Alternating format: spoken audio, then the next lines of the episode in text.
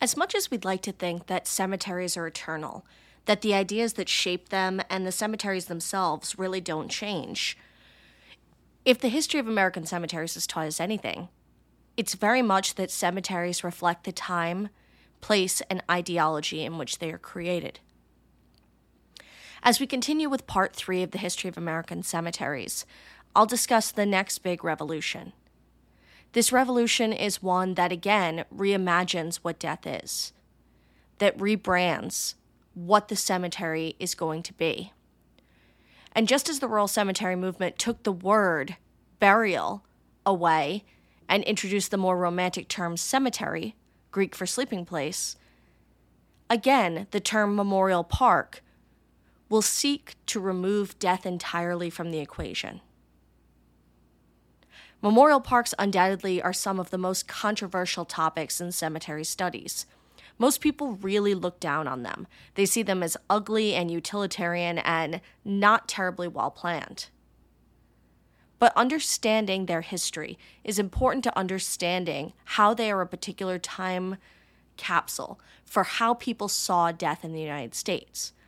And most importantly, how capitalism will always control us, even in death. I'm Liz Clappin, and this is Tomb With a View. Now, I have to confess that when I had originally written out this history, I was largely basing my story on the timeline of American cemeteries that's laid out in David Charles Sloane's The Last Great Necessity, which I've said it before, I, I think is the best, most comprehensive history of American cemeteries. If you are looking both as a scholar and as somebody for general interest, he paints things largely in the frame of New York cemeteries. So he includes a couple of other stops along the way. But I confess, I missed some things in between. Now, if you were to hit highlights, there are a couple of big ones in between. And so looking at this three years later, obviously re recording these episodes, I can say that with confidence now because I eventually went back and did episodes filling in the gaps. So, what I will say is that you have the rural cemetery movement. It starts with Mount Auburn Cemetery being established in 1831, and it goes from there. Really, the heyday of the rural cemetery movement. And this is something that I've never really seen somebody refute, but this is what I have come to observe from my own research. It only lasts about 20 years, from about 1830 to 1850. Now, there are certainly examples that are established after that. But for the most part, the hard stop for the rural cemetery movement is the Civil War. So, in that first half of the 19th century, you have a boom of rural cemeteries opening. Now, there will be cemeteries that take on some of the features of rural cemeteries established after the Civil War. I won't deny that. But in terms of organization and in terms of overall style, they're really not rural cemeteries. And this has long been one of my pet peeves as an architectural historian because I will open up a National Register nomination or an evaluation that somebody does of a cemetery and they call it a rural cemetery. And I look at it and I say, mm nope, not a rural cemetery. And I know I talked about this last week, but I'm reiterating it because there are a, two big significant developments in cemeteries prior to what we're going to talk about today, which is the Memorial Park movement. The first is the establishment of national cemeteries, military cemeteries. So if you're interested in that process, I covered it very thoroughly. I actually did four parts on national cemeteries. Um, the part that talks about the establishment of it by the quartermaster general during the Civil War and the establishment of the National Cemetery at Gettysburg is in episode 36. So that's certainly something that happens after the rural cemetery movement before what we talk about today. The second is the Lawn Park Cemetery movement. And this one I cover very thoroughly in episode 52. And I will briefly touch on that now because it is very much the interim between rural cemeteries and the memorial park. And essentially, what it starts to do is it starts to see rural cemeteries as being too cluttered aesthetically. And it starts to separate that out and offer a little bit more division as it encourages cemeteries to be more park like. And I won't go into more now. Like I said, if you are interested, please skip ahead to episode 52 because it helps fill in some of the gaps. But I say that because I want to make a point that as innovative and as groundbreaking as Hubert Eaton's ideas were, there was already a mindset and an aesthetic that people were seeking out. And I say this because no idea just comes out of nowhere. I think that Hubert Eaton's vision is the result of a perfect storm of a couple of different things. Do I think that any other man could have accomplished as much as him? No. He definitely had the chutzpah, he had the vision, he had the money, and he had the perfect place to establish it. So that's my little intro there. Um, so, where we left off, the rural cemetery movement had revolutionized the way that cemeteries are designed in a number of ways. They moved them outside of cities, they put them in the hands of a board of directors and were joint stockholder companies. They were working towards preservation. Now, one of the things that I touched on in the last episode, didn't really talk about, was the idea of perpetual care.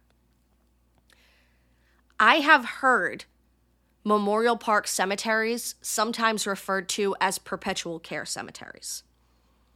Now, perpetual care is not an innovative idea. This is an idea that really starts to become widespread by about 1870. And the reason for this is is that the cemeteries which are now in some cases close to 40 years old need upkeep and upkeep is very expensive. And if you do not have a main source of capital, which is selling lots of land, you don't have money to do that. So, perpetual care from the 1870s forward is going to become an increasingly important idea. It is not yet mandatory, and in fact, in many places, it does not become mandatory for a shockingly long amount of time. Here in Georgia, it wasn't until the 1980s that perpetual care became legally necessary, which is why in Georgia, you can go to lots of cemeteries, well kept, very expensive cemeteries, and they will have whole sections that are completely overgrown and neglected because that area is non perpetual care. What perpetual care is, is essentially setting aside a portion of the sale price of every lot. General rule of thumb is between 20 and 30 percent and putting it into an escrow fund, and that escrow fund will grow over time as that money is invested to help pay for the long term maintenance of the cemetery. The cutting the grass, trimming the trees, paving the roads, all of those things. So, without further ado, let's talk about Forest Lawn Memorial Park. Now, before it was Forest Lawn Memorial Park, Forest Lawn was just Forest Lawn Cemetery. It was proposed in an area called Tropico or Tropico, depending on who you ask, um, which is today Glendale, California. This was on the outskirts of LA. LA was a growing, booming city. And this cemetery was originally envisioned by a group of investors and businessmen. Now, a large part of the story of Forest Lawn is also going to be a story of really smart financial decisions. So, over time, people figured out that cemeteries, while they were not a huge moneymaker, they could be a smart investment in terms of land and speculative land development. And that's essentially what happened here, where a group of businessmen, primarily from San Francisco, had invested in this cemetery. And oh boy, did they not know what they were doing. Because Within about six or seven years of opening the cemetery, it was failing miserably. It was not doing well. And at this point, they reach out to one of the banks handling the money, which is in St. Louis, and they're asking for advice. Should they dump the investment? What should they do? How do they liquidate it? How are they going to solve this problem? And it's at this point that a young man named Hubert Eaton is going to step in and he is going to change the basically the entire future of this. So, Hubert Eaton, while he is often referred to as the founder of Forest Lawn Memorial Park, really doesn't come in until a couple of years after. But he is in many ways the savior and he is the visionary of Forest Lawn. So let's back up for a second and talk a little bit about who Hubert Eaton is. So, he is a young man from the booming town of Liberty, Missouri. He comes from a very traditional Christian background. He will go to a Christian college, William Jewell College, which will play very prominently in the rest of his life. He often is giving addresses there. His father graduated from William Jewell before him. He goes by the nickname Bo for much of his young life. He is born on June 3rd, 1881. And he actually has quite an interesting life after his graduation from college. He bounces around quite a bit a lot of his work is done in mining. So, a combination of copper, zinc, gold mining, all sorts of things. And he learns pretty much not just the technical, chemical, metallurgical side of this, but also in how mines are managed, in the financial investments of them. But the very nature of mining is often that these are short term assignments where you go and you work with them either to get them on their feet or sometimes the mine taps out. Now, I'm not going to focus too heavily on his early life, but I think it's worthwhile knowing that he had seen a diverse range of businesses and he had a background in financial investments, particularly speculative financial investments. And it's interesting because when he comes across this occurrence where he learns about this initially, he actually is going in because he is looking to his friend to get him a position. Now, his friend, interestingly enough, is the vice president of the bank that I already mentioned. Now, it's interesting because in Hubert Eaton's biography, which is called um, First Step Up Towards Heaven, it is a wonderful piece of propaganda, and I chuckled through it. I haven't read all of it, but I've skimmed most of it. He's introduced as Charlie Marsh, a former sorority, uh, sorority, excuse me, fraternity brother of Eaton's from William Jewell. I have had a really hard time tracking down any information on this guy. I have seen him listed elsewhere as Charlie Sims of Mobile, Alabama. I don't know if that's a coincidence and people have gotten their wires crossed.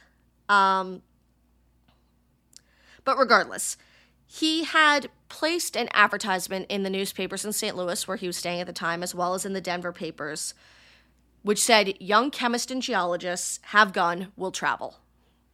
And so it's at this point that he goes in and he starts to talk to his friend, who asks him if it's possible that he would want to go out and help this failing cemetery in California.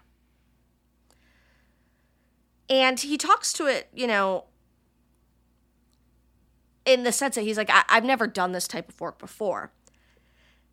And this man explains to him that this cemetery was founded on a new principle. And this is where I think the confusion over the name comes from is that supposedly a man named Charlie Sims in Mobile, Alabama had started out the idea of selling what he called pre need funerals. Essentially, selling people who are alive their funerals before they die. Now, this was a little bit more complex than just the idea that you would have a family plot in a cemetery that could be used over multiple generations. This was selling the kit and caboodle, a pre need funeral package. And so Hubert Eaton sits down with his friend and they talk about the fact that very few people actually plan ahead. And so Hubert Eaton starts to think about this and he starts to think that he might have an idea because this pre need idea was not selling well. So he accepts the position and he goes to California. And he decides that he is going to sweeten the deal. And he says that people understand one thing, and that one thing is money. And so if you tell them that they are going to get a discount, a 10% discount on their funeral if they plan ahead, and if you pitch it to them in the idea that you are doing a service to your family, your poor widow will not have to make decisions when she is so distraught over the lot of you. All of this stuff is really good marketing, and the pre need sales start to shift. Now, it's important to understand that this is very largely held by a corporation at this point. So even though they have this board of directors, the cemetery is technically owned by the American Security and Fidelity Company. So Hubert Eaton has a lot of numbers to prove to this investment group, and he has a lot of things to fix. And so with a cemetery that's operating at deficit, even with improved pre need sales, he has to show that he can change things. And so a lot of this comes from the idea that you need to sell people a vision. That it's not just about the bottom line of making money, even though, let's be honest, it is. You need to change your pitch, which he had already done, by framing it in a moral, Christian, upright citizen type of proposition. But also, you need to look at it as selling people something that they had never had before. So, he poses the question what is it about a cemetery that it has to be so goddamn ugly? Because he saw this cemetery, and there's lots of quotes about him walking down this hill covered in sad crabgrass and how brown and depressing it is. And the first thing he said is, We need water. We are in California. We were in a very dry climate. We need water. So, one of the first things that he will do is he will build a water tower on top of the highest hill at Forest Lawn.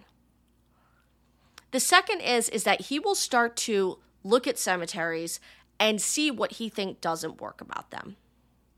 And one of the things that he really feels does not work about cemeteries is gravestones. First of all, he thinks that they are funereal, funereal and depressing, and he does not think that they fit in with his new Christian ideal for the world, which is that, and he is quoted as saying this, the reason that they had gone through World War I and that World War I had torn Europe apart was that Christians focused too much on the crucifixion and not enough on the resurrection. And that this vision of death comes from this focus on Christ's death and martyrdom and not enough on his resurrection and the glory of the resurrection to save humanity. Bear with me. If you are not a Christian, I know that this sounds like a bunch of hooey. I realize that. But you have to understand that he was making a pitch to a people who were not having a good time. Even though this is at that point in the late teens, around the end of World War I, there is a lot of strife and so the idea that he is pitching this beautiful next world, really powerful. The same way that Rural Cemetery Movement had rebranded death from the depression of the Puritan burial ground, the fear of eternal damnation, to returning to nature, he is rebranding this again. One could argue that he's selling the same story just using different packaging, but he is doing just that he talks a lot about Christianity and the importance of Christianity to the world. Um, he is quoted in this saying very many times quote a man who doesn't believe in immortality doesn't believe in god a nation that doesn't believe in god is either weak or corrupt history shows us that when enough people in any nation don't believe in god that nation disintegrates Whew. sounds a lot like the moral majority but Let's see how he's going to manifest this as a business model. The first is that burial grounds, the new type of burial ground, the memorial park, should depict life, never death. Two, to build a safe place for the dead that the living can enjoy. And three, spend a dollar on construction today to save a cent on future care. This was a huge shift and so he started to do a lot of research. And one of the things that he comes up with is the idea of the memorial impulse. Now, he pitches this as the fact that 75% of all the places that we go to visit are memorial in nature, whatever it may be. So, whether it's Westminster Abbey, the Taj Mahal, those are the two classic examples he always uses. They are places that memorialize are dead. They memorialize our loved ones. And he says, quote, instead of beauty and honor as a first step towards heaven, there was a dark and dismal abyss between death and the future life. And so he says that the current cemeteries do not fulfill the needs. And so he starts to pitch this to the investors, and they don't really understand it.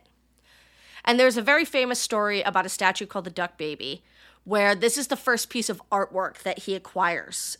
And this was a piece of artwork that had been very famous at the Pan American Exhibition, the World's Fair in San Francisco.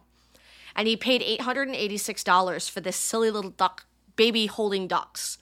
Uh, it's a ridiculous statue. I will post a picture of it. And he came back, and the investors are like, You spent $800 on what? For what purpose? And that's when he realized that they didn't get it. They didn't get his vision. So, on New Year's Day, January 1st, 1917, Hubert Eaton decides that he is going to rewrite the story. And he is going to rewrite the story of Forest Lawn. And he does this looking down the hill at Forest Lawn, depressed and frustrated with all of this, and he writes what he will call the Builder's Creed. And please be prepared for some really big ego. Quote, I believe in a happy life, a happy eternal life. I believe that those of us who are left behind should be glad in the certain belief that those gone before, who believed in him, have entered into that happier life. I believe most of all in a Christ who smiles and loves you and me. I therefore know that the cemeteries of today are wrong because they depict an end, not a beginning. They have consequently become unsightly stone yards full of inartistic symbols and depressing customs, places that do nothing for humanity save a practical act and do not do that well. I therefore prayerfully, prayerfully resolve on this New Year's Day 1917 that I shall endeavor to build Forest Lawn as different, unlike other cemeteries, as sunshine is unlike darkness, as eternal life is unlike death. I shall try to build at Forest Lawn a great park devoid of misshapen monuments and other customary signs of earthly death, but filled with towering trees, sweeping lawns, splashing fountains, singing birds, beautiful statuary, cheerful flowers, noble memorial architecture, with interiors full of light and color and redolent of the world's best history and romances. I believe these things educate and uplift a community. Forest Lawn shall become a place where lovers old and new shall stroll and watch sunsets glow, planning for the future, or reminiscing of the past. A place where artists study and teach, where school teachers bring happy children to see the things they read about in books, where little churches invite, triumphant in the knowledge that from their pulpits only words of love can be spoken, where memorialization of loved ones in sculptured marble and pictorial glass shall be encouraged, but controlled by acknowledged artists, a place where sorrowing will be soothed and strengthened because it will be God's garden a place that shall be protected by an immense endowment care fund, the principal of which can never be expended, only the income thereof used to care for and perpetuate this garden of memory. This is the builder's dream. This is the builder's creed. And if you go to Forest Lawn Memorial Park in Glendale, California today, outside the Great Mausoleum, you can see a larger than life version of that with two small children staring at it in awe. Now, Hubert Eaton at this point is going to make a big play. And part of this will be largely due to his wife. So, Hubert Eaton, up until this point, sounds like kind of like a nerdy little religious fellow. but I also love that I found this great article from the year following him writing The Builder's Creed, 1918, that says, quote, there is another bachelor of the Jonathan Club. He was very involved in a social club called the Jonathan Club. Ilk, whose welfare we insist upon taking a passionate interest in, Mr. Hubert Eaton. You see, he is rather recklessly in specializing in widows. And recently, a new one has appeared on the scene who has cast an appraising eye on the gentleman. As he is connected with a corporation that owns a cemetery, you can see how widows come to haunt his life. Okay, that's amazing. Um, and so it's interesting because the woman who catches his eye is actually not a widow. She's a divorcee, um, if they are referring to the person who I think they are referring to, and that is his future wife. So, about 12 months later, he will marry a woman named Anna Munger Henderson. She was a divorcee with one son named Roy, and she will be his wife for the rest of his life until her death in 1960.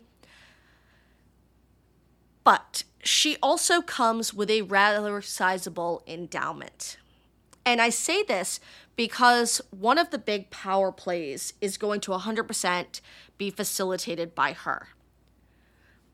So, with his ongoing struggle for power and to execute his vision at Forest Lawn, Hubert Eaton realizes he is going to have to make a power play with the financial holders there. Except he doesn't have the money to do this. He needs roughly $10,000. And what he will do is he will use that $10,000 to buy up the undeveloped land of the memorial park. So only a small portion of it is built out for graves, the rest is undeveloped, but holding that will turn him into a majority shareholder. Now, his wife does say to him, Well, I will front you the money to the tune of her owning roughly 125,000 shares in the company. But he refuses, and instead, he makes the bold decision to, in exchange for the stock for this company. Now, keep in mind, they are not yet really in the black.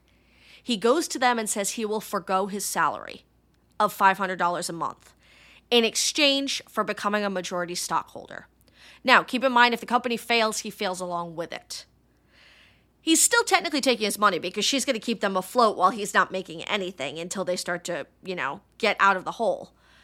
But it is this power play that really turns this around. And it's at this point that he really gains power.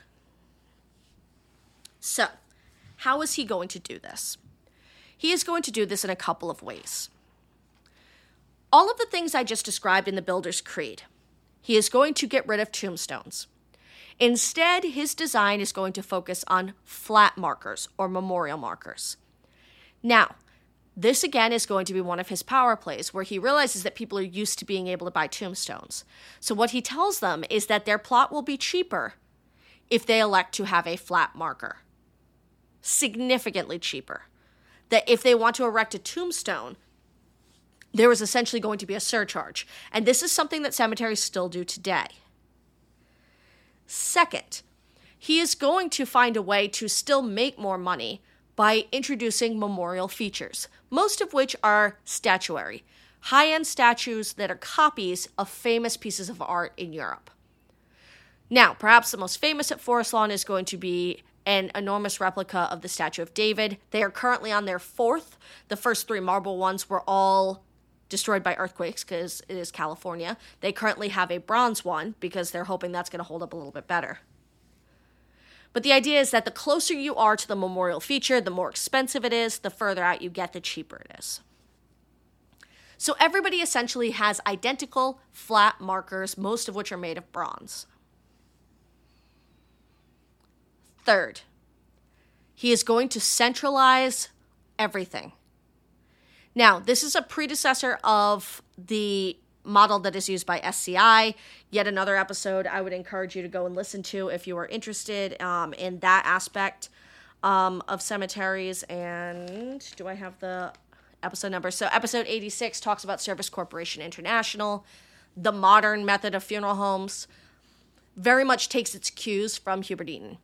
So, not only is it a cemetery, but it is a funeral home all of the funeral facilities are there. So you don't need to use an outside funeral home. You don't need a chapel. You don't need a church because there are churches on the property. There was a funeral home on the property. There was even a florist shop on the property. And actually, I, I got a big kick out of the story. Um, Vera Oldham, who ran the Forest Lawn flower shop for a long time, She was at the time, she was a single mother, she was struggling, and she applied for a job as a stenographer. And so she interviewed with Hubert Eaton, and the next day he demanded that she come out to the cemetery, which she thought was obviously highly unusual. And he told her, Well, I found a better stenographer than you. He said, But I want you to run my flower shop. And she said, Well, Mr. Eaton, I've never run a flower shop before. And he looked at her and he said, Well, you can learn, can't you? And he told her to go out and study flower shops. And he said that their flower shop should be the most colorful, cheerful, wonderful place. And if you visit Forest Lawn today, the little flower shop that Vera Oldham helped him start is still there. And so this meant that you were making infinitely more money because all of the aspects of the funeral were now controlled by the corporation. Next, heavy emphasis on quality. This required a lot of capital up front, but in the long term, definitely paid off, as he had already said. The pre need sales continue to be at the core of the business model, and this is something that over time they will capitalize on because they are also offering features that people didn't have. So, for example, even before Hubert Eaton took over, they had a crematory on the premises, so they anticipated the rise in cremation. Again, this is just smart business, and this is the reason that a lot of celebrities will eventually choose Forest Lawn is because they have discretion, they have the facilities, everything is very, very discreet and well taken care of the de emphasis on death. Everything is given new flowery names. They rebrand, you know, funeral parlor into slumber room. The deceased is dropped in terms of clients and things like that. So all of the marketing is updated to new terms. It's really fascinating. And it's fascinating to the point that it actually becomes the subject to of a lot of satire. So, another another episode that if you are really interested in the criticism of this, which I know I did a lot of the criticism in the last episode of why people didn't like rural cemeteries. The main criticism of this comes from a very famous book called The American Way of Death, which I cover in episode 85. And that is the commentary published um, in the 1960s.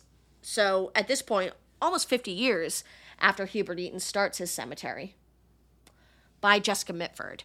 The very famous, the Mitfords were a huge family in England. She comes over here and she becomes kind of a muckraking journalist.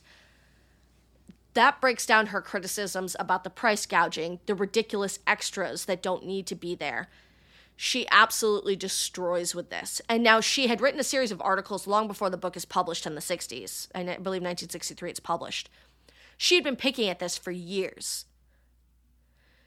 And her articles and criticism become the inspiration for Evelyn Waugh's satirical novel published in the late 1940s called The Loved One. And so I happen to have my copy here, and I think it's worth hearing. So the opening of the book, which it's a short little book, it's only about 150 pages. It says, a warning. Quote, this is a purely fanciful tale a little nightmare produced by an unaccustomed high living in the brief visit of Hollywood. Readers whose pleasure in fiction derives from identifying the characters and scenes with real people in real places will be disappointed. If in the vast variety of life in America there is anyone at all like the characters I have invented, I can only remind that person we have never met and assure him or her that had we done so, I would not have attempted to portray a living individual in a book where all the incidents are so highly imaginary. As I have said, this is a nightmare, and in some parts, perhaps particularly gruesome. The squeamish should return their copies of this book to the library or bookstore unread. Now, you can tell that is all satire when you hear this. Quote, times without number since he had first come to Hollywood, he had heard the name of the great necropolis on the lips of others. He had read it in the local news sheets when some more than illustrious body was given a more than unusually splendid honor, or a new acquisition was made of its controlled masterpieces of contemporary art. Now, a notice proclaimed that it was the largest in the world and freshly regilt Beyond the entrance lay a semicircle of golden yew, a wide gravel driveway, and an island of mown turf, on which stood a singular massive wall of marble, sculpted in the form of an open book. Here, in letters a foot high, was incised, quote, The Dream. Behold, I dreamed a dream, and I saw a new earth sacred to happiness. There, amid all that nature and art could offer to elevate the soul of man, I saw the happy resting place of countless loved ones.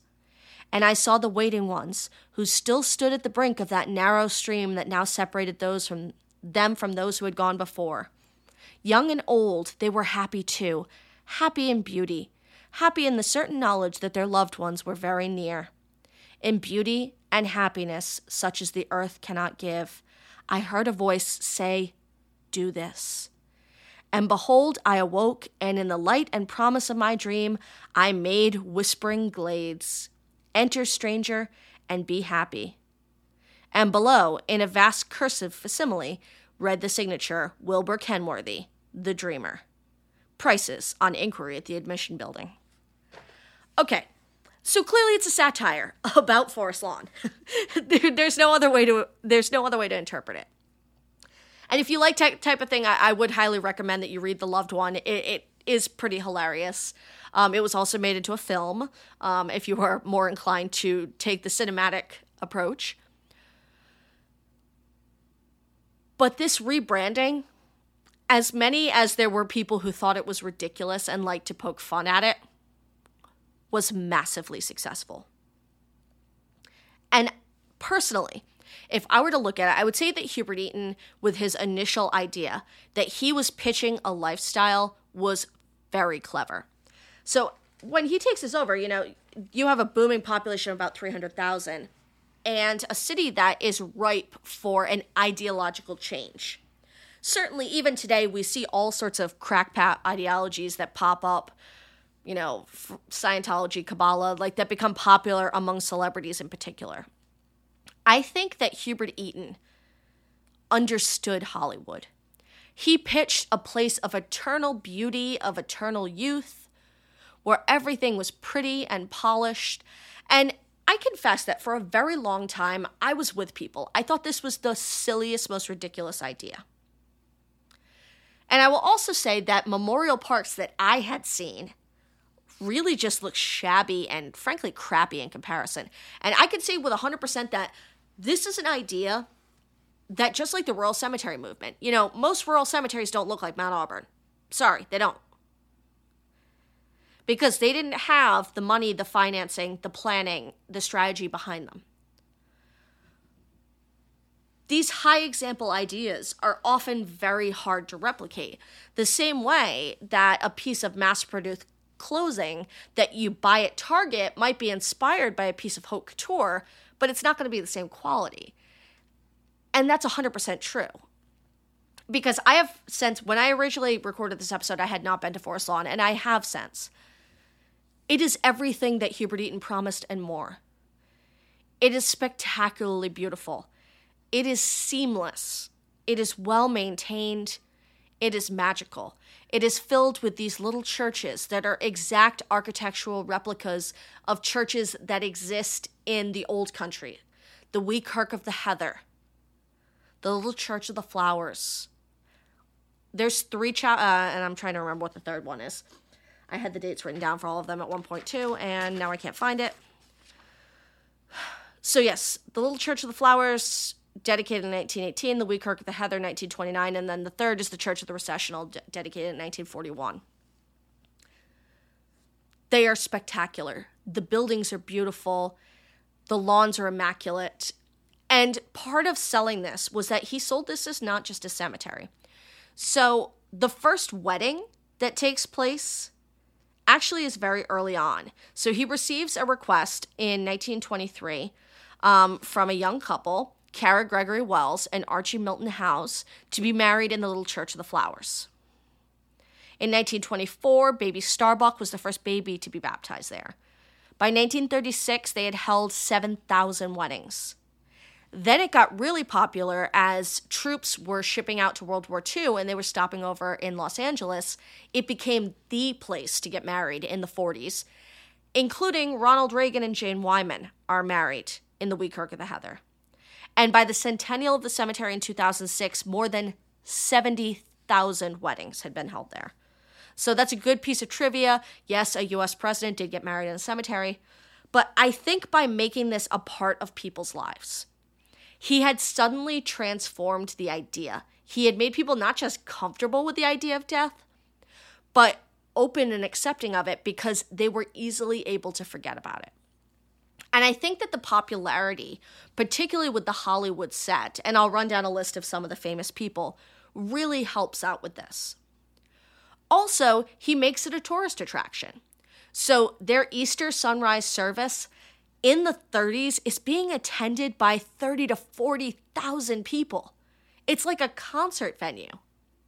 People come to see the artwork the same way that these cemeteries were tourist attractions in the 1840s. You know, I talked about how second only to Niagara Falls, people went to see Greenwood Cemetery in Brooklyn. The same thing happens with Forest Lawn. And then to further capitalize that, as he is acquiring these pieces of artwork for the cemetery, Hubert Eaton decides to start a museum. So in 1952, the Forest Lawn Museum is started. Um, this is another one that I cover quite extensively. I have a full interview that I did with um, James Fishburne, who is the current curator of the Forest Lawn Museum. Um, that's episode 116. So if you're interested in the art collection at the museum, the role that Hubert Eaton played in becoming an art collector, definitely worth a listen. Um, I talk a lot about his famous paintings of the crucifixion and the resurrection, which are at the cemetery. Um, the largest mural in the western United States. So his contribution to art is beyond reproach, too. He also is smart. He is employing illustrators to make advertisements that are huge. Um, if you want to Google some of the advertisements, they're fantastic. I have some pictures I can definitely share. Um, he had a very close relationship with Walt Disney. In fact, Hubert Eaton and Walt Disney die within three months of each other. They died the same year in 1966. He understood the mindset of his clientele. And I think that is why that they were so successful. People seeking a new life in California, people seeking a new age way of living, this was a cemetery for them. It was about universal beauty. It didn't matter that you weren't actually seeing the Pietà or you weren't actually seeing the David in its original format. You were seeing something that was eternally beautiful. You were also seeing something that was very much like an exclusive club. And I think that was also a huge selling point. And unfortunately, that's why I think a lot of other memorial parks suffer in comparison is they didn't just have they didn't have the money or the resources that Forest Lawn did. They didn't have the leadership in the form of Hubert Eaton. And so they don't really play out in the same high quality as what he produced. Now, who are some of the people buried there? You, if you know me and you've been listening for a long time, I am not really a celebrity hound when it comes to graveyards, but I will say, obviously, probably the most famous is going to be Michael Jackson. He is interred in the Great Mausoleum. The Great Mausoleum was built in the 1940s. It's built. Uh, it's based on the Campo Santo in Genoa, Italy. Unbelievable building, and the episode announcement for this episode is actually going to have a picture of the Great Mausoleum. He's buried in Holly Terrace, and no, you cannot access his burial site. That is another thing that is a huge draw about Forest Lawn is that it is very protected. It offers a level of privacy, and so that is the reason that a lot of celebrities do choose it. Um, Elizabeth Taylor, also interred in the Great Mausoleum. George Burns, Gracie Allen, Errol Flynn, Clark Gable, Carole Lombard, his wife, Lauren Bacall, um, Frank L. Baum, who created The Wizard of Oz. Um, let's see who else. Humphrey Bogart, Mary Pickford, Natalie Cole and Nat King Cole, uh, Dorothy Dandridge, Sammy Davis Jr., W.C. Fields. Actually, let me stop for a second. Let me go back to Sammy Davis Jr. because this is also something that should be mentioned Forest Lawn was also very much a product of its time in the fact that it was a racially exclusive cemetery. So, for much of its history, I believe until like the 1970s, it did not allow for the burial of blacks, Asians, or Jews within the cemetery. Now, obviously, the Jewish piece is very much tied to this booming evangelical Christianity, which is at the crux of the entire pitch for Forest Lawn. Um, but the other stuff, again, very much a product of the time. It's one of those things that, like, if you look at Forest Lawn, it feels almost obnoxiously white. But I will say that in general, and I, I have long maintained this, that the story of American cemeteries is the story of white Protestants in many respects, almost all of them. Any ethnic or different religious group is seen as other, it does not line up with the core ideology. So this is certainly nothing unusual. So, as with all cemetery innovations, this does spread across the United States.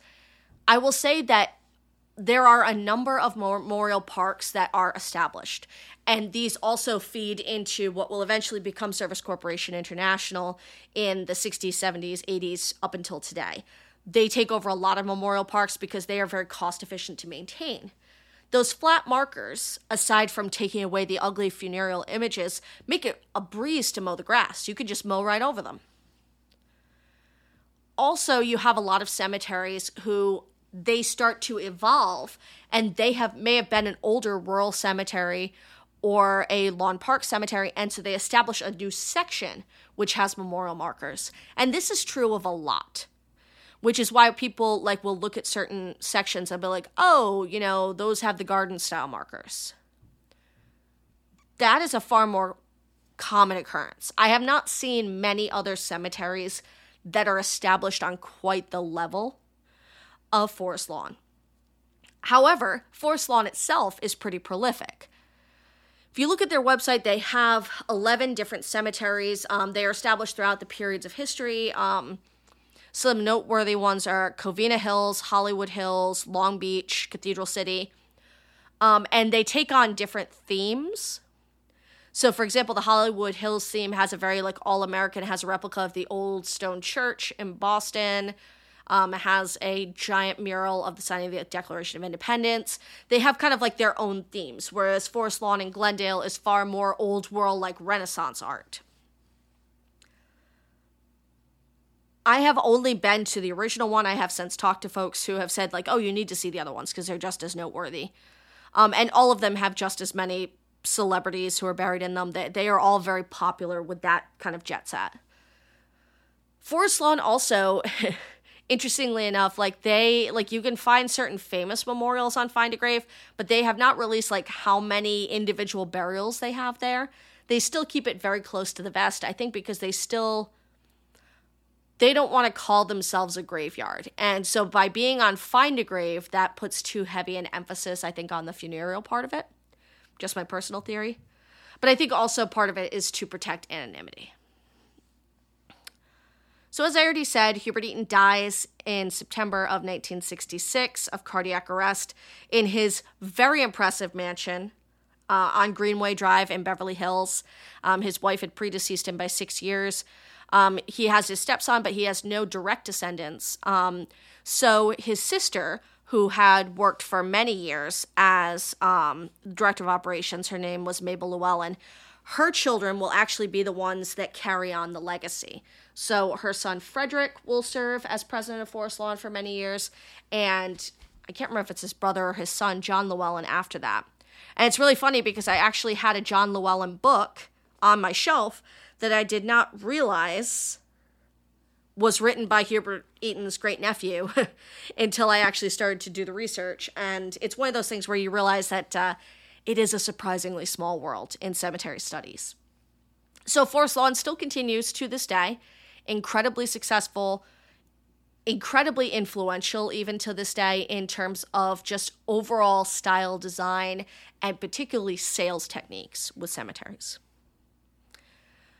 Hopefully, you enjoyed that little peek. Brings us up kind of to the modern day, looks at a lot of the innovations in cemetery design. As always, if you are enjoying the podcast, please rate and review Apple Podcasts, Spotify, wherever you are listening. It does help make me much more searchable. I will be continuing with more of the re-recorded episodes. Um, three should be dropping with this batch. I'm kind of doing them in batches of three. That seems like the most effective way to do it, which is about re-recording one per week at this rate. Um, been doing a lot of episodes with interviews, so that requires a little bit more editing, but we will get there eventually. Follow along on social media. I'll be sharing some other tidbits um, with you if you are listening along to these earlier episodes on the re listen. That way you can kind of take a peek at some of the things that I'm talking about. And I will be dropping new episodes as well, so stay tuned for those. Thank you to all of my new listeners. I know a lot of new people have found me as a result of re releasing some of this information, so I'm very excited to have you on board for this journey. Stay safe. Have a great week. I'm Liz Clappin, and this is Tomb With a View.